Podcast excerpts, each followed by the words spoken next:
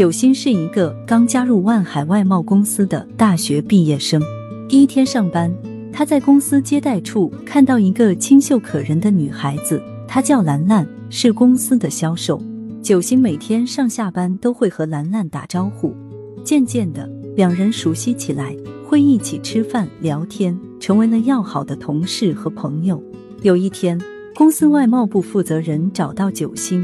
让他和兰兰一起负责外贸部的一个重要客户的项目，九星心里非常激动。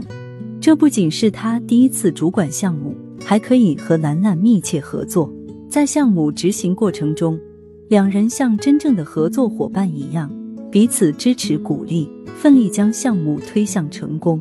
九星发现，兰兰不仅工作出色，性格开朗活泼，对人热情周到。更让他惊喜的是，兰兰也对他展现出超乎寻常的关心和体贴。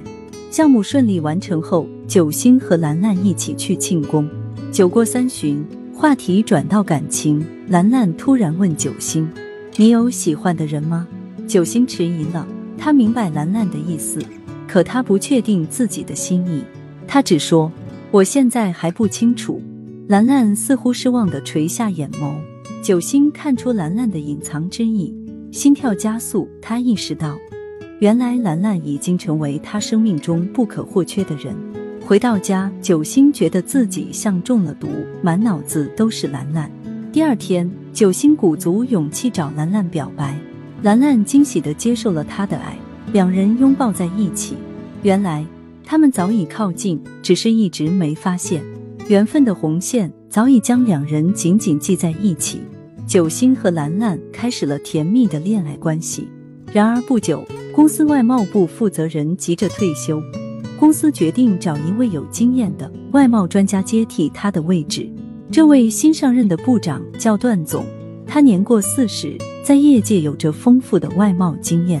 段总上任后决定重组外贸部，他将兰兰调到自己的秘书岗位，理由是兰兰熟悉公司业务，可以帮助他。快速熟悉公司运营，九星对此很不满。他觉得段总对兰兰太上心，两人经常一起出差，相对密切，这让九星怀疑段总对兰兰有非分之想。一天，九星不小心看到兰兰手机上的一条短信，是段总发来的，内容暧昧。九星愤怒的质问兰兰：“兰兰，兰兰说那只是段总的一个玩笑。”他对段总并无特殊感觉，九星不相信，两人争吵了起来。兰兰无法忍受九星的无理怀疑，决定暂时和他分手，冷静一下。几天后，九星找到兰兰，诚恳道歉。兰兰看出九星的真诚，也意识到没有九星的日子很难受，两人和解复合。九星决定以后要更信任兰兰，兰兰也保证不会再让九星多虑。两人明白，只有互相理解和信任，才能让感情更加牢固。复合后，九星和兰兰的感情更加稳定，兰兰也调回原来的岗位，不再是段总的秘书。段总意识到自己当初的行为太过轻率，可能给公司带来不必要的麻烦，他决定对兰兰保持适当的距离。一年后，九星从公司员工升为部长，兰兰也成为了他手下的员工。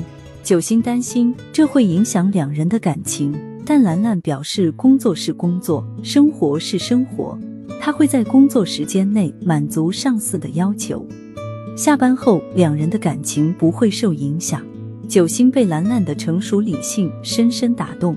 两年后，九星向公司请求调兰兰到市场部去担任部长，理由是兰兰在外贸工作了这么多年。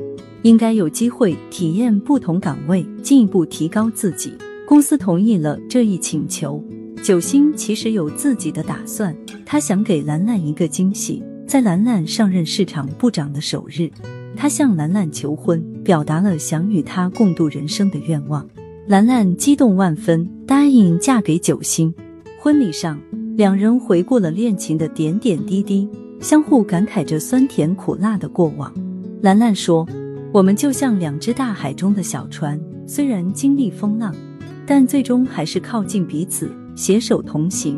九星深情地看着兰兰，信心十足地说：“而今后，我们就是互相扶持的伴侣，一起航行人生的大海。从相遇到相知，从磨合到信赖，九星和兰兰终于携手共度终生。